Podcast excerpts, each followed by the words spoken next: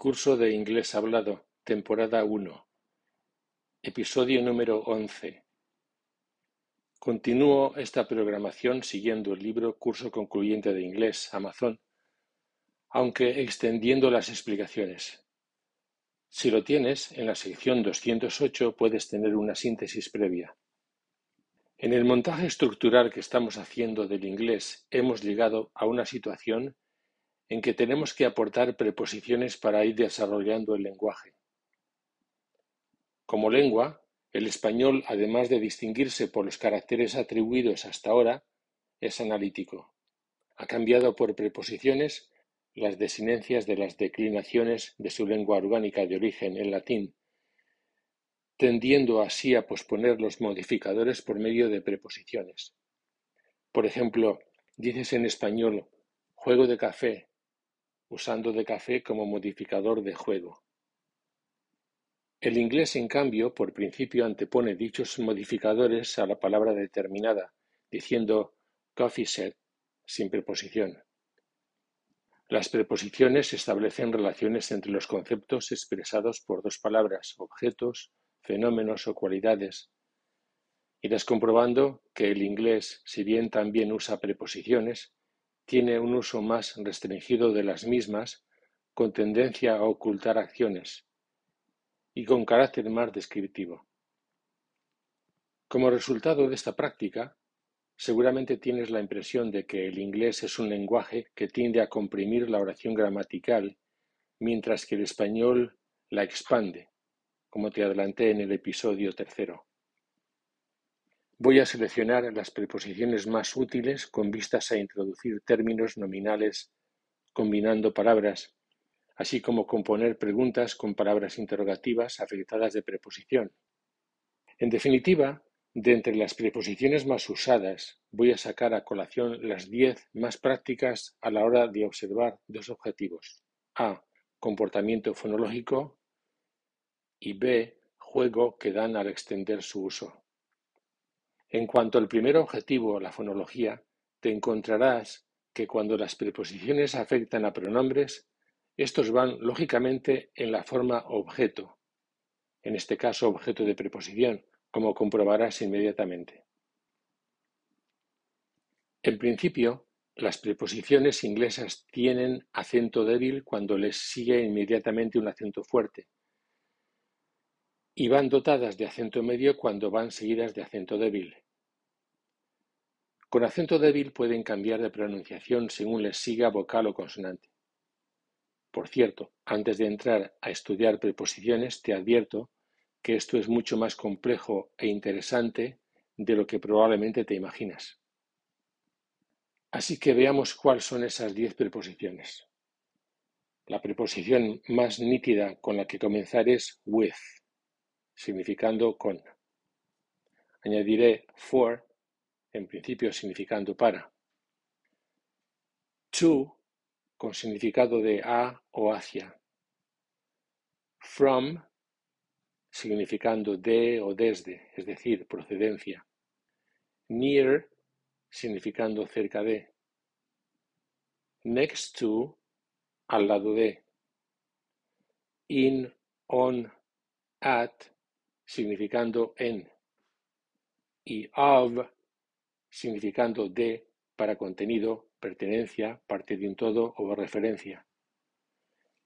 Y ahora veamos su comportamiento. El caso más elemental o evidente es el uso de with con significado de con, de momento, indicando acompañamiento, descripción o dotación. Por ejemplo, cuando en español dices puedo ir con vosotros, en inglés dices I can go with you. Y cuando en español dices casa con ventanas, dices en inglés house with windows.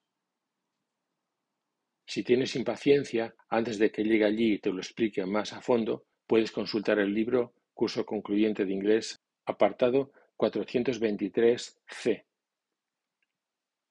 Tengo dicho en el libro Curso Concluyente de Inglés, sección 101, que a diferencia del español, en inglés pueden mutar los acentos fónicos de las palabras por razón del ritmo, tendiendo a la fluidez sinusoidal laminar.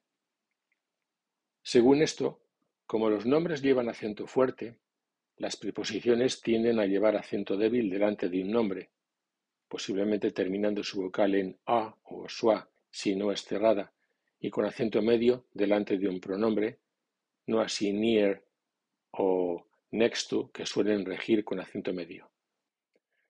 La pronunciación de to débilmente acentuado en principio será to si la palabra siguiente comienza por sonido de vocal y será t cuando la palabra siguiente comienza por sonido de consonante. La siguiente acentuación es estándar. She's getting it for Jim. She's getting it for him. She's taking it to an office. She's taking it to the office. She's taking it to her. She's taking it to him. She's taking it to her, not him. Repito. She's getting it for Jim. She's getting it for him. She's taking it to an office. She's taking it to the office. She's taking it to her. She's taking it to him. She's taking it to her, not him.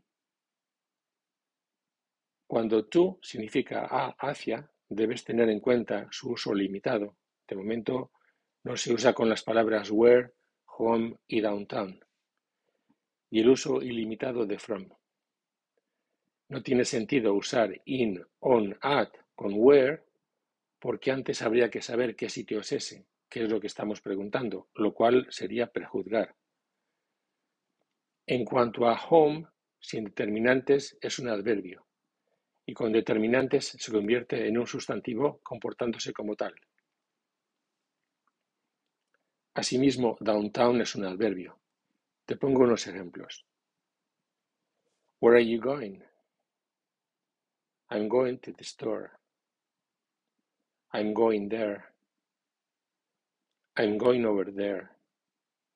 I'm going to the city center. I'm going downtown. I'm coming here.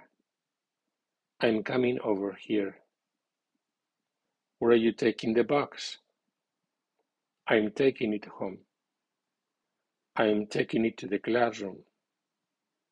Are you going home? Sure, I'm going to my home.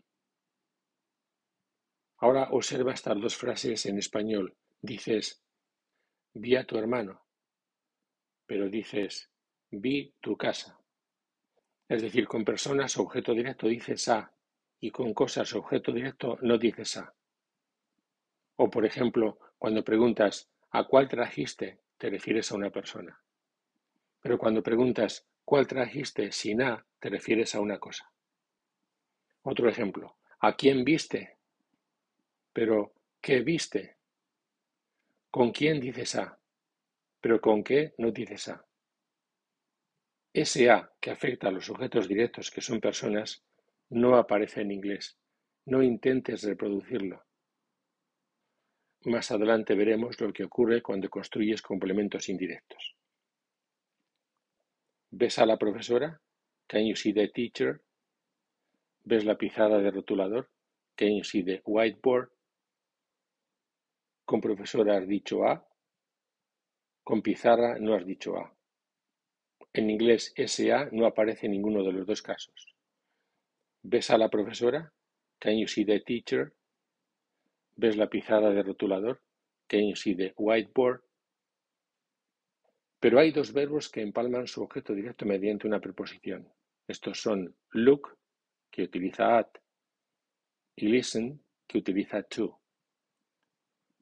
Si bien look omite at cuando se emplea para pedir atención con reproche, aunque en este caso podrías usar watch, que no crea preposición. En los siguientes ejemplos se observa dos detalles. Uno, el posible uso del sufijo ing con look y con listen porque indican acción adrede, pero no con los verbos correspondientes see y hear, porque indican lo que te ocurre. Esto ya te lo expliqué en un episodio anterior. Y otro detalle. El uso de can cuando dices see o hear aunque ese can no tenga su correspondiente en español, porque en la realidad física ocurre que eres o no eres capaz de ver u oír lo que pretendes ver u oír. Veamos. ¿Estás mirando el papel? Are you looking at the paper? ¿Ves el papel? Can you see the paper? ¿Estás escuchándolo? Are you listening to it? ¿Lo oyes? Can you hear it? En el caso más elemental, for tiene el significado de para, empalmando complementos indirectos. Así, cuando en español dices esto es para ti, en inglés dices this is for you. Además de este uso generalizado, for tiene un uso muy práctico como preposición inclusiva generalizada sustituyendo a verbos silenciables mediante un solapamiento. Digo inclusiva porque solapa un verbo. Y digo generalizada porque su uso no está restringido a ciertos verbos, funciona autónomamente por sí misma, por lo que su uso es generalizado. Este for no forma verbos compuestos. Pero ya hablaremos más adelante de esto a fondo y encontraremos una realidad que está oculta en todos los métodos de aprendizaje del inglés cuando abordan los vulgarmente llamados phrasal verbs lo cual es un lamentable error. Si tienes contigo mi libro Curso Concluyente de Inglés Amazon, puedes adelantarte consultando la sección 319C. Te explico un poco más para no dejarte colgado. Estoy esperando a ver si tomo el autobús. I'm waiting to take the bus o I'm waiting for the bus. He tapado to take confort. Estoy mirando a ver si encuentro la pelota de tenis. I'm looking to find the tennis ball o I'm looking for the tennis ball. To find lo he tapado con for. Vengo a recoger el libro. I'm coming to pick up the book. O I'm coming for the book. He tapado to pick up con un for inclusivo. Estoy preguntando a ver si consigo ayuda. I'm asking to get some help. O I'm asking for help. To get lo he tapado con for inclusivo.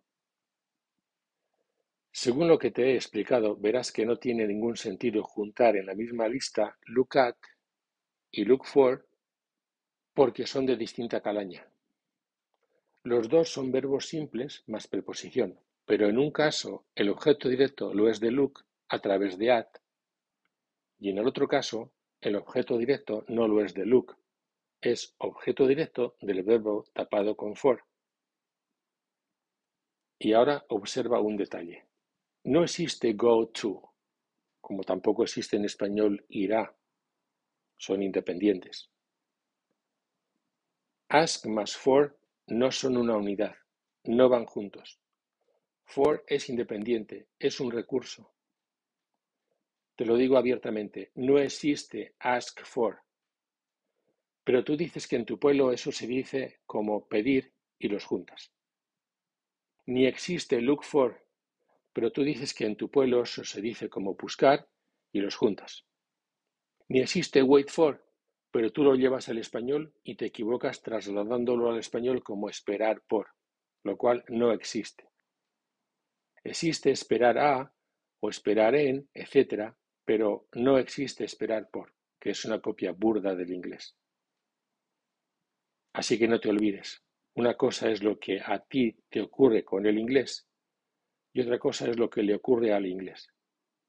For es una preposición inclusiva, generalizada, independiente y que no forma compuestos con ningún verbo, aunque lo encuentres en algunas listas de phrasal verbs. Por si acaso no te ha quedado claro, insisto. Los verbos wait, look, come, ask, etc. no forman una unidad con for. De hecho, con ningún verbo esta preposición forma compuestos. For es una preposición independiente que no forma verbos. Abiertamente no existe wait for, ni look for, ni come for, ni ask for, ni cualquier verbo más for. Hasta que te lo explique más a fondo en el episodio 23, te repito, no confundas lo que le pasa al inglés con lo que te pasa a ti con el inglés. También te explicaré otros significados de for más adelante cuando llegue a expandir la sección 423A del libro Curso Concluyente de Inglés. Este es el tipo de cosas que descubres cuando en lugar de mirar al inglés desde el escaparate, lo miras en su interior. Por cierto, sincérate y reconoce que corres el riesgo de deslizarte superficialmente sobre lo que acabo de explicarte. Así que no estaría de más que volvieras a escuchar lo que te he dicho en los últimos minutos. Sería demasiado largo que siguiera explicándote el uso de las restantes preposiciones que te cité como imprescindibles: from, near, next to, in, on, at. Prefiero que de momento descanses y vayas asimilando lo que he dicho. En el siguiente episodio seguiré con la explicación de dichas preposiciones. Por cierto, si quieres tener práctica extensa de esas diez preposiciones, Puedes hacerlo mediante el método completo IHPE. Puedes ver mi nombre en la carátula del podcast.